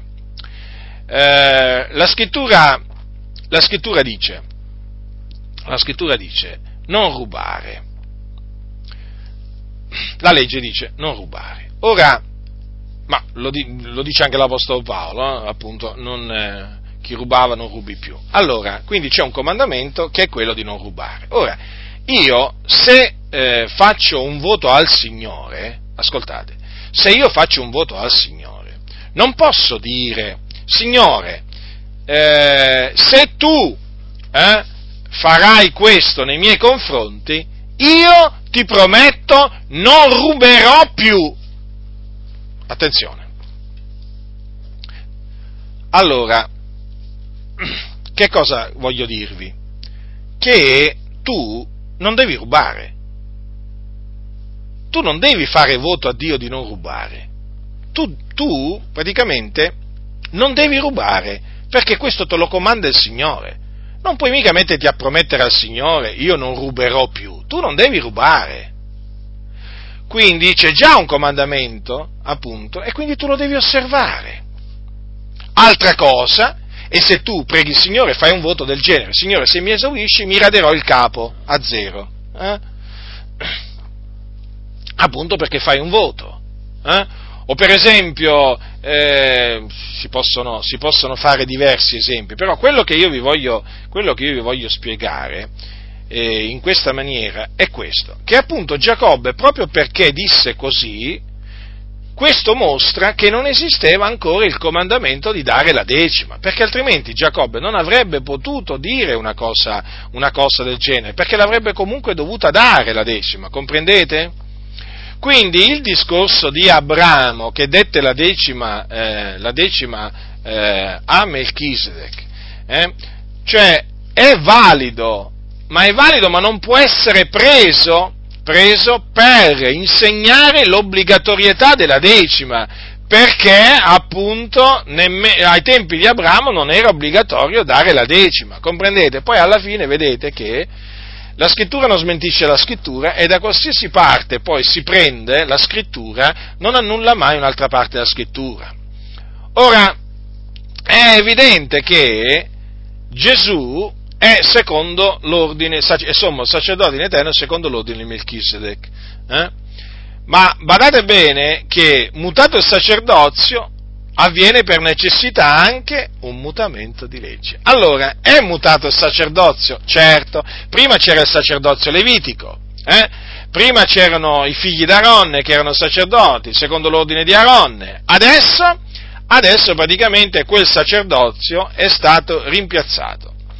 Perché? Perché Gesù, praticamente, Gesù è stato costituito sommo sacerdote secondo l'ordine di Melchisedec, quindi di un ordine superiore, perché qui praticamente lo scrittore agli Ebrei è di questo che sta parlando, cioè della superiorità del sacerdozio di Cristo a, nei confronti del sacerdozio levitico.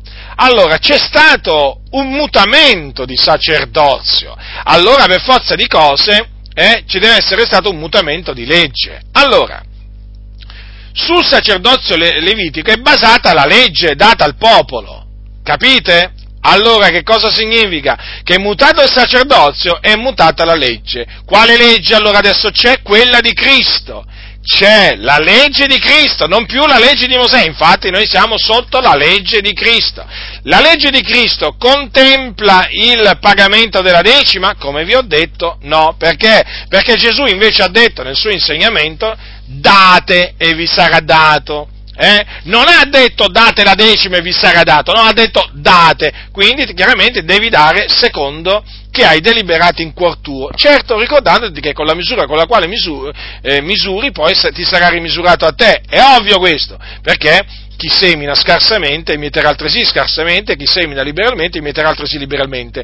Quindi adesso c'è la legge della libertà, la legge della libertà che da un lato chiaramente è una legge che ti dice che devi dare, quindi c'è un comandamento, però praticamente ti lascia la libertà, capito? Ti lascia la libertà, ti lascia libero, ti lascia libero. Ma è proprio questa la bellezza, no, della legge di Cristo, è la legge, è la legge proprio della libertà, fratelli, fratelli nel Signore, che, chiaro, non significa che noi siamo liberi, liberi di fare quello che vogliamo noi, ma nella maniera più assoluta, perché noi siamo stati liberati dal giogo della legge, adesso non siamo più sotto la legge di Mosè, siamo appunto sotto la grazia, essere sotto la legge di Cristo significa essere appunto sotto la grazia, ma la legge di Cristo ha dei comandamenti, ha dei comandamenti, ma non sono dei comandamenti gravosi, comprendete? I comandamenti di Dio non sono gravosi, i comandamenti che Dio ha dato tramite Cristo non sono gravosi, è così, altrimenti Gesù come poteva dire il mio giogo è dolce, il mio carico è leggero? Vi ricordate queste parole di Gesù? Eh? Ma se la legge di Cristo, eh, se la legge di Cristo fosse una legge che schiaccia, che proprio che schiaccia, pesante, eh, ma un macigno, ma come potrebbe, come potrebbe avere detto Gesù la verità? Gesù non, allora non ha detto la verità, eh, capite fratelli? Allora prendete su voi il mio giogo ed imparate da me, perché io sono mansueto ed umile di cuore e voi eh, troverete riposo alle anime vostre. Il mio giogo è dopo che? Il mio giogo è dolce e il mio carico è leggero. Quindi il carico è leggero, il giogo è dolce. Quindi, vedete? Però attenzione, perché comunque sia, la legge di Cristo è più severa della legge di Mosè. Peraltro, peraltro, ai sostenitori della decima vorrei ricordare eh, che Gesù un giorno ha detto ai suoi discepoli: vendete i vostri beni e fate l'elemosina. Come mai questo che è un comandamento del Signore non viene insegnato? Eh? Come mai viene detto date la decima, date la decima, quasi che l'avesse insegnato pure Gesù, e invece non viene insegnato quello che ha detto Gesù, vendete i vostri beni e fate l'elemosina. Attenzione, l'elemosine, quindi bisogna dare ai poveri, ai poveri, eh? Ai poveri, non per costruire locali di culto, attenzione, ai poveri. Vendete i vostri beni e fate l'elemosina, le ha dette Gesù queste parole. Se qualcuno non lo sa, eh, appunto, glielo faccio sapere, se qualcuno se l'è dimenticato glielo ricordo. Capitolo dodici di Luca, Gesù cosa ha detto? Vende, versetto trentatré, vendete i vostri beni e fate l'elemosina. Infatti cosa facevano? Cosa facevano i primi discepoli? Cosa facevano i primi discepoli? Eh? Vi ricordate Barnaba? Vi ricordate Barnaba? Ora, Barnaba era un levita, c'è scritto Giuseppe, soprannominato dagli apostoli Barnaba, il che interpretato vuol dire figliuolo di consolazione, levita, cipriota di nascita, avendo un campo lo vendè e portò i denari e li mise ai piedi degli apostoli. Ecco che cosa ha fatto, non è che ha portato la decima, ha portato tutto. Vendete i vostri beni e fate l'elemosina. Ecco, Barnaba mise in pratica queste parole di Gesù. Allora portò il ricavato ai piedi degli apostoli, e sapete cosa facevano gli apostoli poi con quel denaro che veniva portato ai, ai loro piedi, no? Il ricavato della vendita di quelli, eh, cioè della, della vendita dei beni dei, dei, dei fratelli, di quelli che appunto si sentivano spinti a vendere dei loro beni, dice poi era distribuito a ciascuno secondo il bisogno, a ciascuno, non c'è scritto solamente agli apostoli, a ciascuno secondo il bisogno.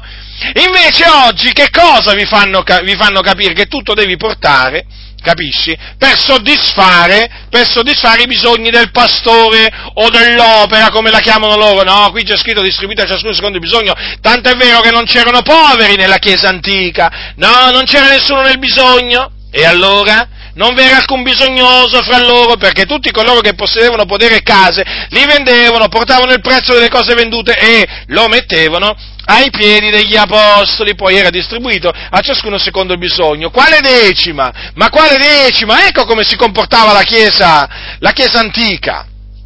Ah, una cosa mi sovviene. Sapete che cosa arrivano a dire i, i bugiardi a tale proposito? Ah, ma sai, là si sbagliarono i discepoli del Signore e furono presi da così tanto zelo perché credevano che il ritorno del Signore fosse imminente. Sapete chi le ha dette queste cose? Eh?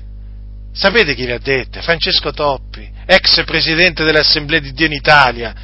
Cioè, considerate nella sua stoltezza che cosa è arrivata a insegnare per decenni questo uomo a, nelle Adi, che praticamente i discepoli antichi vendevano, eh, vendevano i loro beni, i loro beni, mh? e portavano i ricavati e li mettevano ai piedi degli apostoli, perché praticamente per loro il giorno del Signore era imminente. Allora, siccome che credevano che stesse per lì, lì per lì per venire, allora si precipitarono a vendere chi una cosa e chi l'altra. Non ha capito proprio niente quell'uomo, ma quell'uomo non ha capito proprio un sacco di cose, un sacco di cose proprio, che ignoranza, che ignoranza, ma pure un bambino lo capisce, perché questi, perché questi fratelli vendevano i loro beni, ma non perché il giorno del Signore era imminente, perché non dicevano Gesù può tornare anche questa notte, sapete? Perché c'erano gli apostoli che li ammaestravano, mica i seguaci di Toppi. I seguaci di Toppi dice, dicono, Gesù può tornare anche questa notte, sei tu pronto? Invece gli apostoli dicevano che prima del ritorno del Signore doveva, adempie, doveva venire l'apostasia, doveva venire l'anticristo. Che differenza di insegnamento, eh? Allora sapete perché osserva, che facevano queste cose? Perché, perché ubbidivano al comandamento del Signore Gesù. Ma Toppi questo non lo sa, eh? Lo facciamo sapere noi ai suoi seguaci, eh, che sono ignoranti come lui, se non peggio di lui, eh, se non peggio di lui, eh, non aspettavano, non, non ritenevano che il giorno del Signore fosse imminente, eh, ubbidirono ai comanda- al comandamento del Signore Gesù, vendete i vostri beni e fatene elemosine. Così semplice, vero la parola di Dio, fratelli? Non è così semplice, così meravigliosa, eh? Addirittura hanno voluto far passare i credenti antichi, eh? Hanno voluto far passare i credenti antichi come credenti che si sbagliarono addirittura sul ritorno del Signore. Ma come si potevano sbagliare se avevano lì gli apostoli che li ammaestravano in ogni sapienza? Eh, non erano mica, non erano mica i dirigenti delle Adi gli apostoli, gli apostoli erano uomini saggi, mica insensati come i dirigenti delle Adi, eh? Gli apostoli erano uomini che conoscevano la parola, la volontà di Dio, sono mica come i dirigenti delle Adi, insensati che non conoscono la parola di Dio e nemmeno la volontà di Dio, quelli erano uomini veramente santi, sono mica come i dirigenti delle Adi, aziendalisti, ma di cosa parliamo? Ma di cosa parliamo? La differenza che c'è tra la luce e le tenebre, fratelli! Ma vi rendete conto allora che cosa hanno propinato, quali menzogne hanno propinato alla Chiesa per tanti decenni? E queste cose le ha scritte, le diceva a voce. Ecco i paladini di questi insensati chi sono? Sono degli altri insensati. Ravvedetevi ipocriti, vipere, che avete veramente disseminato la Chiesa, il campo di Dio di veleno. Ravvedetevi a voi nelle assemblee di Dio in Italia. Ve lo dico di nuovo, ravvedetevi e convertitevi fino a che siete in tempo. Avete attribuito a Gesù, agli apostoli, a Dio, cose che non hanno mai detto. State attenti, siete in grave pericolo, in grave pericolo, avete mentito contro la verità per decenni, ravvedetevi, ravvedetevi, riconoscete la verità, riconoscete la verità, ricordatevi, ricordatevi che la vostra guerra non è contro di me, è contro Dio, e Dio sa come trattarvi, egli è il guerriero, è un guerriero, ma il Signore sa come affrontare gente come voi, ma lo sa benissimo, ecco perché vi dico ravvedetevi, ravvedetevi fino a che siete in tempo, di tutte le menzogne che avete propinato alle assemblee, alle assemblee dei santi, state molto attenti, avete pensato di potervi farvi beffe di Dio, vi siete grandemente sbagliati, attenzione, attenzione, ve lo ripeto, state molto attenti, perché avete a che fare con l'Iddio vivente, è vero che è un fuoco consumante, basta dire menzogne, basta dire menzogne, avete capito? La dovete smettere di dire menzogne alla Chiesa, e questa è una di quelle. E si c'entra con questo discorso perché praticamente fa capire che oggi viene insegnata la decima, viene resa obbligatoria, però vedete i comandamenti di Gesù, quelli che mettevano in pratica i santi nella Chiesa antica, non vengono menzionati, e se viene menzionato il comportamento di quei primi credenti, viene menzionato non come esempio, ma come comportamento da biasimare, quindi non come un comportamento onorevole che va alla gloria di Dio, ma come un comportamento da biasimare. Eh, che ve, sai, ti dicono, eh, fece, fecero un errore, credevano che il ritorno di Gesù fosse imminente. No, l'errore lo fate voi, voi delle Adi, ignoranti e insensati, siete voi che avete fatto gli errori, eh, e avete fatto errare tante anime, state facendo errare tante anime, siete voi, non erravano quei credenti, non lo aspettavano come imminente il giorno del Signore, sapevano cosa, quello che doveva avvenire, Quindi vedete, fratelli del Signore, quello che Gesù ha insegnato eh, non lo insegnano, eh? Quello che Gesù ha insegnato non lo insegnano, quello che Gesù non ha insegnato lo insegnano, e badate bene che non è che sto parlando solo delle Adi, perché la decima non è che la comandano solo le Adi, eh, ma la comandano un po' dappertutto, parlo della Grazia, Elim, Chiesa Apostolica in Italia, oh, lì anche lì, ma insomma sono tante le denominazioni, sono tante, fratelli nel Signore, ma quasi le chiese anche, diciamo, che non fanno parte delle organizzazioni di denominazioni, anche lì è molto diffuso. Soprattutto è molto diffuso tra quelli che predicano, anche tra quelli che predicano il messaggio della prosperità, perché la decima è parte integrante del messaggio della prosperità, messaggio che dice che Dio ci vuole ricchi materialmente, che ci vuole ricchi come i principi e che dobbiamo vivere, diciamo, una vita lussuosa. Ecco, chiaramente se non dai la decima non puoi diventare ricco, no? Per questi impostori, praticamente il messaggio che porta Joel Osteen, eh, questi predicatori che vanno per la maggiore, no? Che vengono presi, Kenneth Copeland, questi impostori qua, capite? E eh, questi qua, tutti predicano la, la, la prosperità, John Avanzini e così via. E allora vedete, fratelli nel Signore, la decima, la decima è dimostrato che proprio biblicamente sotto la grazia non va ordinata, non va ordinata, sono altri gli ordini da trasmettere, sono altri i comandamenti da trasmettere, ma certamente quello della decima non è da trasmettere. Quindi alla domanda, i cristiani devono pagare la decima? No, non devono pagarla. No, devono dare, devono dare, sì, devono quindi contribuire alle spese che ci sono in una comunità, se si paga l'affitto certamente devono contribuire, chiaramente devono sostenere il proprio, il proprio pastore, certamente devono aiutare i bisognosi che ci sono, certamente, tutto questo, qualsiasi spesa naturalmente che la Chiesa deve affrontare per il bene comune. È chiaro che tutti sono chiamati a partecipare volenterosamente, guardandosi da ogni avarizia, però appunto la decima non la si può insegnare, no? Non la si può insegnare, anche perché se si comincia a insegnare la decima poi bisogna insegnare tante tante altre cose, tra cui anche la maledizione contro coloro che non danno la decima. Che facciamo? Ci cominciamo a maledire quelli che non danno la decima? Eh? Eh, infatti dice, invece la scrittura dice se qualcuno non ama il Signore sia anatema, invece qua che cosa dicono? Paolo diceva se qualcuno non ama il Signore sia anatema, oggi dicono se non paghi la decima tu devi essere anatema, sei anatema, capite? Cioè hanno sconvolto tutto il messaggio, capisce? Questi assetati, assetati di denaro. Quindi fratelli del Signore, se ancora frequentate queste, queste aziende, smettete di dare la decima, innanzitutto, eh? Allora, prima cosa, smettete di dare la decima eh, a queste organizzazioni. Eh, perché non siete obbligati a darla, eh? Non vi dovete sentire obbligati a darla, poi, eh, non solo, non dovete dargli nemmeno più, nemmeno manco un'offerta, manco un centesimo, perché? È molto semplice, perché queste, queste, queste denominazioni sono delle aziende, sono delle aziende che fanno commercio, eh?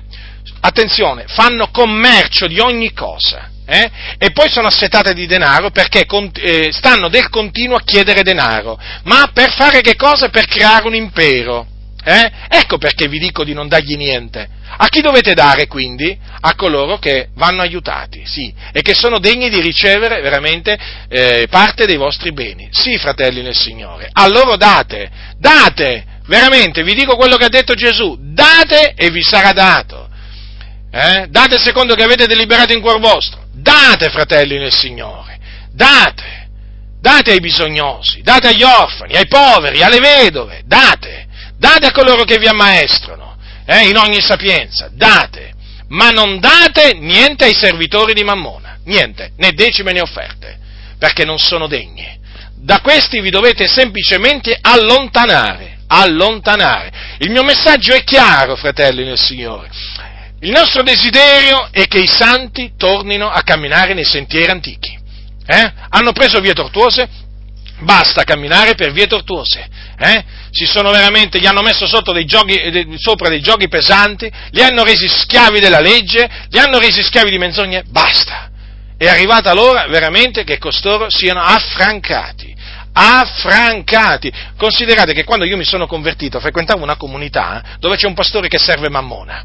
C'era un pastore che serviva Mammona. Sapete, la, sapete l'unica cosa che mi ha detto, che mi ricordo, dopo che mi sono convertito? Badate bene, stiamo parlando proprio di, che vi posso dire io, forse qualche settimana, qualche settimana dopo, adesso non vorrei sbagliare, ma comunque, diciamo sì, poco tempo dopo che mi sono convertito, eh, sapete cosa mi ha detto a tu per tu, quando ci siamo trovati a tu per tu? Ah, mi ha detto, ti raccomando, dai la decima. Oh, non è che mi ha detto fuggi alla fornicazione, eh? Non è che mi ha detto vivi una vita santa, non è che mi ha detto investiga le scritture, non è che mi ha detto prega il Signore intensamente affinché ti riveli la sua volontà. Paga la decima, perché, perché lui sapre, sapeva praticamente che io poi, io poi la decima l'avrei dovuta portare, eh? Dove? Dove c'era lui? Avete capito? È la prima cosa, è la cosa più importante. E eh, fratelli, dopo me ne sono andato via, assieme a mio fratello ce ne siamo andati via da queste comunità, da, da, da questa comunità. Ma, ma questo perché ve lo dico, fratelli del Signore? Perché è giunta l'ora, è giunta l'ora di dissodarsi un campo nuovo. Questi sono campi avvelenati, sono campi avvelenati dove non cresce la parola di Dio, capite? Non cresce perché è un campo avvelenato, è un campo avvelenato. E allora bisogna dissodarsi un campo nuovo, eh? Per cominciare veramente a seminare, affinché veramente si veda proprio, si vedano proprio pianticelle crescere, si veda proprio il frutto alla gloria del Signore. E quindi, e quindi il desiderio certamente è che l'opera vada avanti, ma l'opera deve andare avanti, fratelli del Signore, seguendo le direttive del Signore, seguendo l'esempio di Gesù e degli Apostoli. Ricordatevi, leggete la vita di Gesù. Leggete la vita di Gesù, i suoi insegnamenti, il suo modo di operare. Leggete la vita di Paolo, eh? Anche solo di Paolo. Eh? Leggete proprio quello che insegnava e vi renderete conto, vi renderete conto che appunto non trasmisero mai ai santi, hm, ai discepoli del Signore, il comandamento di pagare la decima. È chiaro. Quindi confutate costoro, confutateli, ammoniteli, eh? E separatevene, tanto ormai abbiamo capito che questi qua se hanno, diciamo, come, come Dio il loro ventre, servono Mammona e quindi con costoro non c'è comunione, non c'è, guardate, con tutta la buona volontà che uno può avere, ma non c'è comunione con costoro, perché servono Mammona, capite? Uno che serve Dio, uno che vuole servire Dio, come fa a mette, avere comunione con uno che serve Mammona? Fatemelo capire, ma fatemelo capire, se Paolo fosse qua in vita, ma potrebbe avere mai comunione con questa gente? Eh, Pietro, Giacomo, ma, ma, ma, ma ve li immaginate voi, gli santi apostoli, con questa gente qua fasulla, con quale comunione potrebbero avere? Nessuna, perché non c'è comunione fra la luce e le tenebre. Quindi, sono fiducioso che abbiate capito, fratelli del Signore, eh, che appunto sotto la grazia il pagamento della decima non è più obbligatorio. Quindi, attenetevi a quello che dice la parola del Signore, scrupolosamente a quello che dice la parola del Signore, ve ne troverete bene. La grazia del Signore nostro Gesù Cristo sia con tutti coloro che lo amano con purità incorrotta.